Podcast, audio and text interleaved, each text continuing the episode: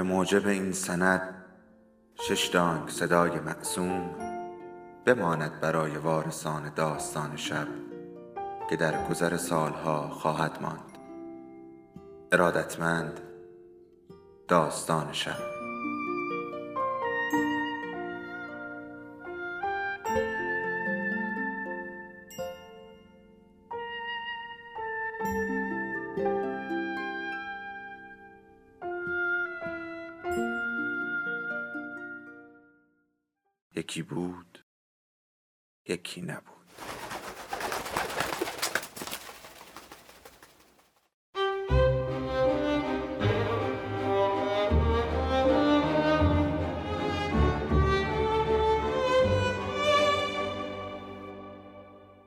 پدر آن دیگری نوشته پرینوش سنیری فصل سی و چهار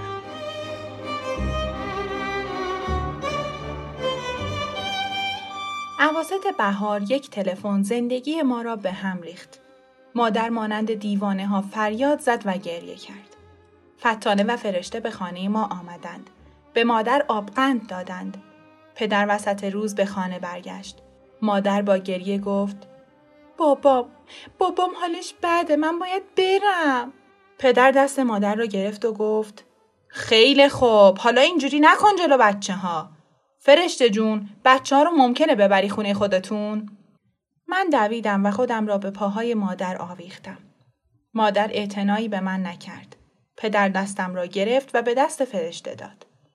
فرشته نوازشم کرد و با وعد وعیدهای مختلف از در بیرون برد.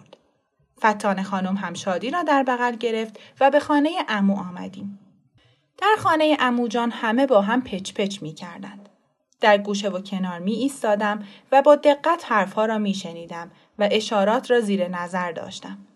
فرشته گفت شما مطمئنید؟ مریم جون می گفت فقط حالش بده. فتان خانم گفت خب به مریم جون اینجوری گفتن ولی به اداره ناصر آقا که تلفن کردن گفتن که تمام شده. وای تفلک مریم جون حالا با امید و آرزو میره بعد که برسه اونجا می‌بینه همه چی تموم شده چقدرم باباشو دوست داشت اسی گفت فهمیدی؟ آقا جون مامان تموم شده چهره مهربان آقا جون در نظرم مجسم شد. وقتی آنجا بودیم هر روز ما را به خیابان می برد و برای ما بستنی می خرید. ببی گفت تموم شده می‌دونی یعنی چی؟ یعنی مرده.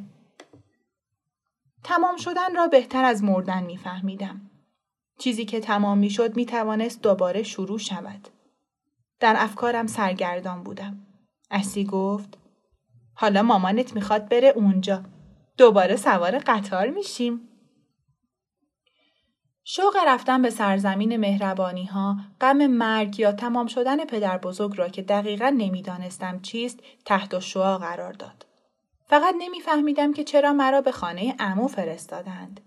ببی گفت یادت باشه از شکلات هایی که مامان توی یخچال قایم کرده برای بچه های دایی ببریم. راه افتادم. آرام در حال را باز کردم و راهی خانه شدم. به کلمه مرگ فکر می کردم. نگرانی خاصی در وجودم میدوید. ببی گفت یادت مامان گفت مردم مثل خوابیدن طولانیه؟ فکر می‌کنی چقدر طول می‌کشه؟ اسی گفت خیلی زیاد مثل خوابای معمولی که نیست باید بره یه جای مخصوصی بخوابه مثلا کجا؟ فکر کنم یه جایی مثل بیمارستان میشه بریم ببینیمش؟ نمی‌دونم به خانه رسیدم. در بسته بود. دستم به زنگ نمی رسید. با مشت به در زدم. مادر همیشه صدای در زدن مرا می شناخت و فورا در را برایم باز می کرد. ولی این بار خبری نبود. با لگت به در کوبیدم. روی زمین دراز کشیدم و از زیر در نگاه کردم. چرخهای ماشین پدر را ندیدم. یعنی آنها کجا رفته اند؟ معمولا مادر صبحها بدون من جایی نمی رفت. بغز گلویم را فشرد. این بار با حرس و اشک به در لگت زدم. فرشته سراسیمه از خانهشان بیرون آمد. دگمه های روپوشش باز بود و روسریش را گره نزده بود. به طرف من دوید. بغلم کرد و گفت شهاب جون چرا بی اجازه از خونه اومدی بیرون؟ بیا بریم. دستم را از دستش بیرون کشیدم. کسی خونتون نیست. بابات مامان تو برده یه جایی ولی بر میگرده. بیا عزیزم بیا بریم. دوست داری بریم شهر بازی؟ اصری میبرمت. یادت پارسال رفتیم تو سوار چرخ فلک شدی چقدر خوشت اومده بود؟ وقتی از شهر بازی برگردیم باباتم اومده بهت قول میدم. شب میری خونه خودتون میخوابی؟ آرام گرفتم. در واقع کاری از دستم ساخته نبود. گذاشتم تا فرشته مرا به طرف خانه اموجان بکشد. شادی عین خیالش نبود. با فتان خانم بازی می کرد ولی من نمی توانستم از فکر کار غریبی که مادر کرده بود بیرون بیایم. مگر او نمی‌خواست پیش آقا جون برود پس حالا کجا رفته؟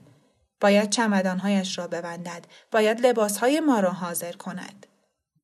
ببی گفت شاید رفته جایزه بخره. مادر از یک ماه مانده به سفر عید چیزهایی برای بچه های آنجا می خرید که اسم غریبی هم داشت. من پیش خودم آنها را جایزه تلقی می کردم و برخلاف معمول به این خریدها نه اعتراضی داشتم نه حسادتی. حتی خودم هم با ذوق و شوق در تقسیمشان کمک می کردم. آن روز عصر اموجان ما را به شهر بازی برد. سوار اسباب بازی های زیادی شدیم ولی فکر من آرام نبود. نوعی دلشور آزارم می‌داد. شب که برگشتیم شادی در آغوش فتان خانم خواب رفت. فتان خانم کفشایش را درآورد و او را روی تخت خودشان خواباند. تعجب کردم. فرشته دست مرا گرفت و گفت بیا بریم خونتون حتما بابات اومده. دستم را کشیدم. به دو رفتم تا شادی را هم بیدار کنم و با خود ببرم. فتان خانم با ناراحتی گفت ده. نکن بچه بیدار میشه. فرشته منظور مرا فهمید و گفت شهاب جون نگران نباش. شادی امشب اینجا میخوابه. سرم را تکان دادم و دوباره سعی کردم به طرف شادی بروم. فرشته دستم را کشید. مامانت خودش اجازه داده. تا مدتی که اون نیست شادی پیش ما میمونه. وحشت زده نگاهش کردم. یعنی چه اون نیست یعنی شادی را نمی‌خواهیم به خانه آقا جون ببریم چرا مامان این کار بیرحمانه را با شادی می کند؟ افکارم در هم بود. به طرف خانه خودمان دویدم. اموجان و فرشته هم از پشت سر آمدند. با اولین ضربه آرش در را باز کرد. ماشین در حیات بود. پدر جلو آمد. من دویدم. از زیر دستهای او به طرف خانه رفتم. حال، آشپزخانه، اتاق آرش در طبقه پایین را وارسی کردم. با عجله از پله ها بالا دویدم. در اتاق مادر را باز کردم. چراغ روشن بود. لباس ها روی تخت ولو شده، در کمد باز بود ولی از مادر خبری نبود. یعنی چه؟ دستشویی و حمام را هم نگاه کردم. ولی او نبود. وحشت تمام وجودم را گرفت. مبادا او رفته باشد. یعنی ممکن است مادر بدون من به مسافرت برود؟ به حیات برگشتم. پدر، امو، فرشته و آرش روی تخت نشسته بودند. پدر گفت خیلی شانس آوردیم. اصلا بلیت گیر نمی اومد. تمام پروازا پر بودن. یه دفعه چشمم افتاد به حسام حضرتی. یادت همون که خونه امیری همسایمون بود؟ نمی‌دونم توی فرودگاه چی کاره شده. خدا رسوندتش. بیچاره تا جریان و شنید رفت برامون یه بلیت پیدا کرد. بالاخره دو ساعت پیشم پرواز کرد. گفتم تا رسیدی تلفن کن خیلی نگران بچه ها مخصوصا شهاب بود میترسه من نتونم از پسش بر بیام باور نمی کردم. یعنی مادر رفته و مرا به دست بابای آرش سپرده مگر چنین چیزی امکان دارد فرشته برگشت و مرا دید گفت شهاب جون بیا اینجا. بیا پسر خوب. مامانت زود برمیگرده. مجبور بود بره. آخه حال باباش بده. وقتی برگرده یک عالمه برات سوقاتی میاره. با تمام قدرت در حال را به هم کوبیدم. فرار کردم. از پله ها بالا رفتم و در اتاق را بستم. چه خیانتی. مادر مرا به بابای آرش سپرده و رفته. مگر یادش نیست که بابای آرش می‌خواست مرا به مدرسه خارج بفرستد مگر نفهمید که وقتی گم شده بودم اصلا دنبالم نگشت تا بالاخره آقای کریمی آنها را پیدا کرد وقتی هم پیدا شدم همه خوشحال بودند جز او که رفته بود و با پلیس ها دعوا می کرد. احساس کردم که در این دنیای بزرگ تنها هستم. با کفش و لباس زیر پتو رفتم و مخفی شدم. پدر بالا آمد. در اتاق را باز کرد. رویم را به دیوار کرده چشمهایم را محکم بستم. پتو را کنار زد. روی لبه تخت نشست.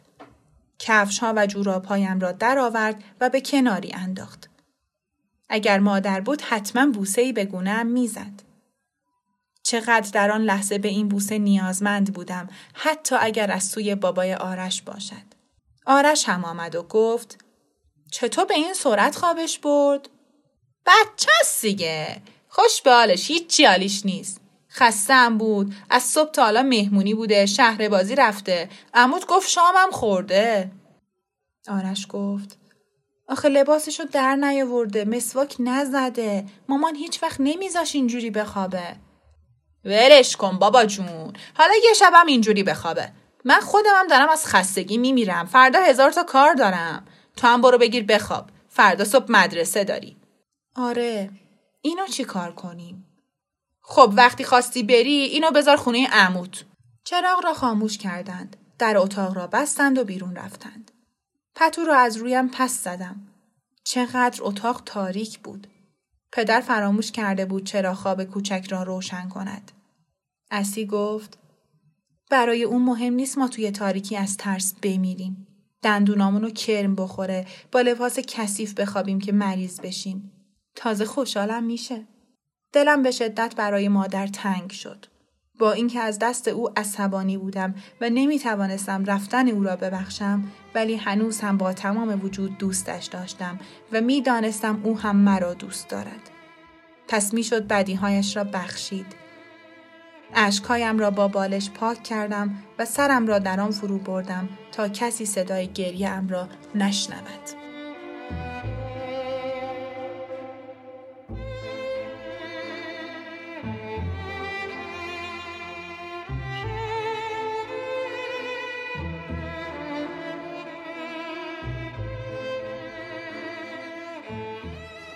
روز بعد سرگردان و بیحوصله در خانه عمو میچرخیدم. از فکر مادر بیرون نمی آمدم. چرا مرا با خود نبرد؟ من که بچه خوبی شده بودم و خرابکاری نمی کردم. شب پدر به دنبالمان آمد و ما را به خانه برد. چند تخم مرغ نیم رو کرد که تهشان سوخته و رویشان نپخته بود. لب نزدم. پدر گفت شهاب چرا نمی‌خوری؟ بخور سرم را پایین انداختم. می‌خوای چیز دیگه بهت بدم؟ با تعجب نگاهش کردم. مهربان شده بود. خب چی می‌خوای؟ بگو تا بدم باشه؟ وا رفتم و پدر ادامه داد. بعد از این هر کس هر کاری داره باید به من بگه تا براش انجام بدم. اینجوری. آرش تو چی می‌خوای؟ نون. بفرمایید. شادی تو چی می‌خوای؟ آب. بفرمایید. شهاب تو چی می‌خوای؟ بگو تا بهت بدم. هرچی بخوای بهت میدم. افکار مختلفی در مغزم چرخید. اسی گفت اینجوری می‌خواد ما رو از گشنگی بکشه. اون می‌دونه که ما نمی‌تونیم حرف بزنیم. با قیز از جا بلند شدم. صندلی از پشت سرم افتاد. با عجله از پله ها بالا رفتم و پشت در بسته اتاق آرام گرفتم. از آن روز جنگ ما علنی شد. هرچه پدر برای به حرف درآوردنم مصممتر می‌شد من سرسختانه تر مقاومت می کردم. او می گفت بگو چی می‌خوای تا برات بخرم. هر کاری بگی برات می‌کنم فقط بگو. از خواسته هایم چشم می پوشیدم. عصبی می شدم و هیچ نمی گفتم. اسی می ببین این همه چیز می‌تونه برامون بخره ها ولی چون ما حرف نمی‌زنیم نمی‌خره.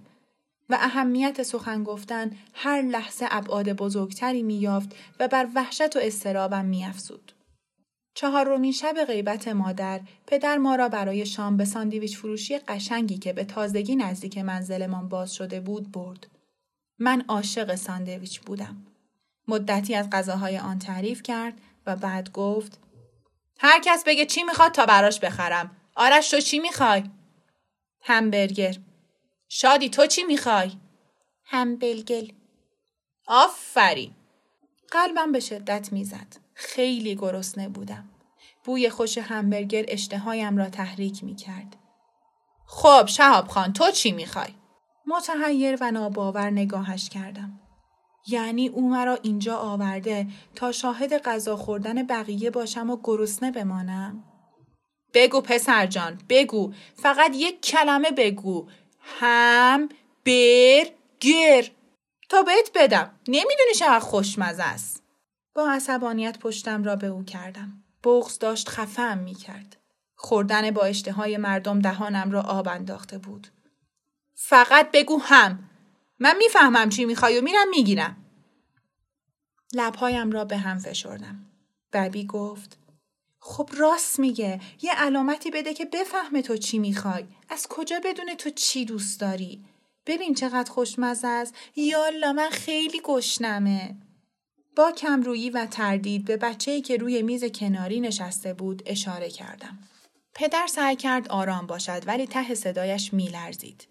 نه آقا اینجوری نمیشه. تو زبون داری. می‌تونی هم حرف بزنی. دهنتو باز کن یه چیزی بگو. با ایما و اشاره قبول نیست.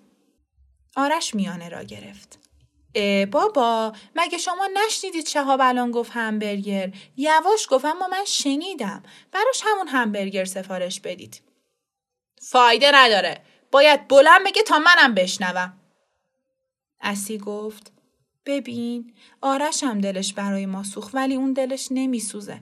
اگه از گرسنگی بمیریمم باهاش حرف نمی‌زنیم. همین حرفا و حرکات قفل زبانم را دم به دم محکمتر می کرد. پدر خودش را ناشیانه بر سر دوراهی قرار می‌داد. نه دلش می آمد مرا گرسنه نگه دارد و نه می توانست حرفش را به این سادگی پس بگیرد. با بد اخلاقی بلند شد رفت و برای همه غذا گرفت. شکست خورده همبرگر مرا جلویم انداخت و گفت بگیر تو هم کوف کن.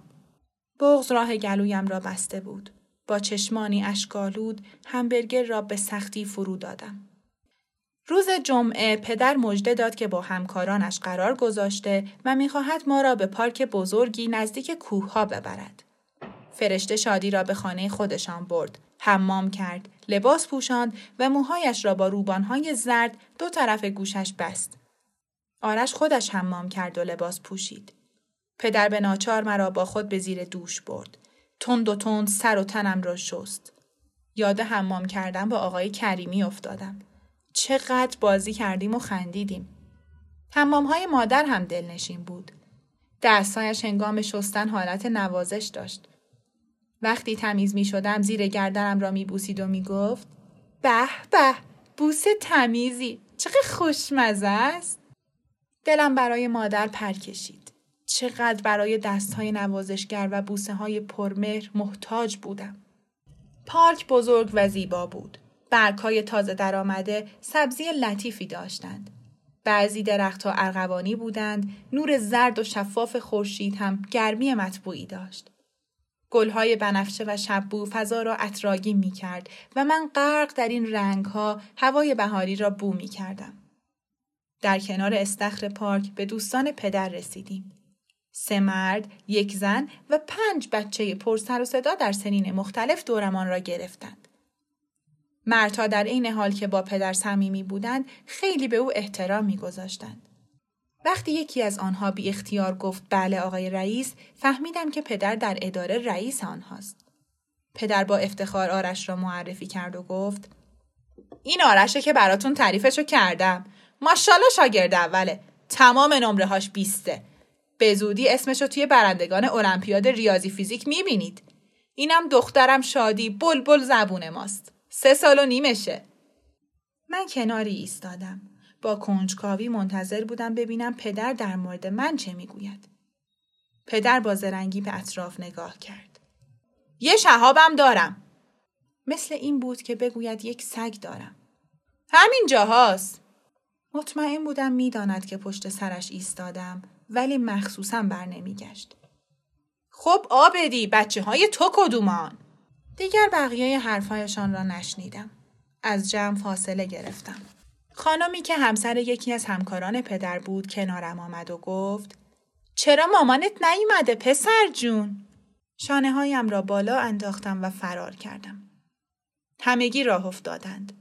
آرش با دو پسر همسن و سال خودش زود دوست شد ولی رفتارش جوری بود که گویی او هم رئیس آنهاست. شادی به سرعت تمام هوش و حواس خانمی را که با ما بود متوجه شیرین زبانی های خود کرد. پدر با بقیه مشغول صحبت در مورد مسائل اداری شد. من فراموش شده و تنها با فاصله چند متر به دنبالشان می‌رفتم. چقدر جای مادر خالی بود. قدری که راه رفتیم احساس کردم که باید به دستشویی بروم. پدر در این مدت حتی یک بار از من نپرسیده بود که آیا نیاز به دستشویی رفتن دارم یا نه. صبح هم آنقدر عجله کرد که خل شدم و نتوانستم کارم را انجام دهم. نمی‌دانستم چه کنم. چیزهایی در اندرونم به حرکت درآمده فشار شدیدی ایجاد می کردند. تحمل کردم. فشار کمتر شد. چند قدم که رفتم با شدت بیشتری هجوم آورد. به خود پیچیدم. چاره ای نبود. به سرعت خود را به پدر رساندم. دستش را گرفتم و همان گونه که به مادر نگاه می کردم و او بلا فاصله به مشکلم پی می برد به صورت پدر نگاه کردم. پدر در حال حرف زدن نگاهی متعجب به من انداخت و به گفتگویش ادامه داد. دستش را کشیدم. با عصبانیت دستش را بیرون آورد و گفت چته بچه؟ چرا اینجوری می‌کنی؟ تو هم مثل بقیه برو بازی کن. دستم را روی شکمم گذاشتم و ملتمسانه نگاهش کردم. دوست پدر گفت لابد گرسنه است. پسر چاقی که در تمام این مدت با پدرش راه می‌رفت گفت منم گشنمه خیلی راه اومدیم الان براشون از اینجا نوشابه و کیک می‌خرم و با دو به طرف بوفه رفت فشار به حدی شده بود که چشمانم میسوخت و گوشهایم صدا می‌داد پایم را به زمین کوبیدم دستم را روی چکمم گذاشتم پدر مشغول حرف زدن بود کیک و نوشابه ها آمدند اولین کیک را به دست من داد فشار غیر قابل تحمل شده بود. نمی‌دانستم چرا بزرگترها اینقدر خنگ هستند. کیک را پرتاب کردم. همه حیرت زده به من خیره شدند.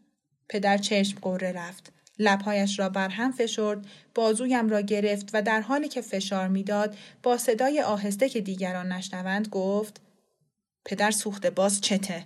می‌خوای آبروی منو ببری؟ چقدر از آبروریزی میترسد. چقدر بی خودی به اینها پوز می دهد. برای یک لحظه عضلات منقبض شده ام را رها کردم. آبی گرم پاهایم را خیز کرد و از پاچه شلوارم بیرون آمد و به دنبال آن بوی نامطبوعی در اطراف پخش شد.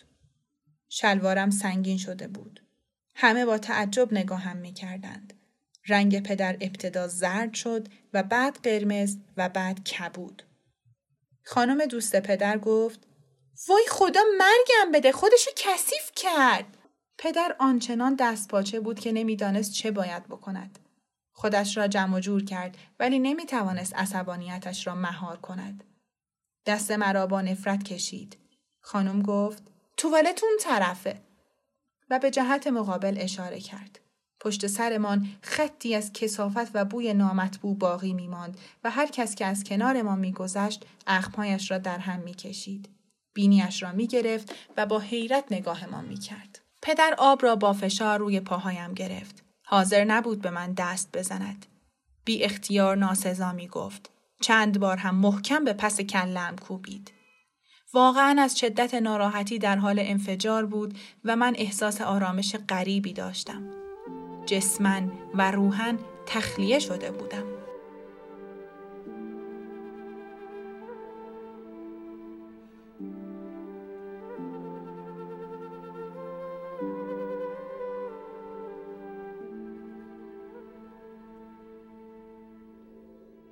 داستان شب بهانه است. برای با هم بودن دور هم نشستن شنیده شدن.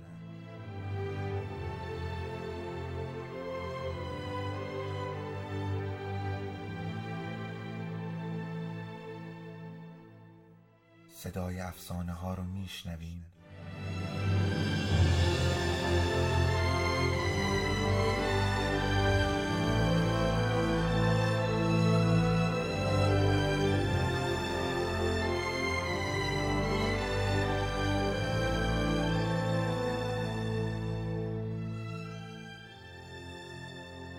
شبتون بخیر.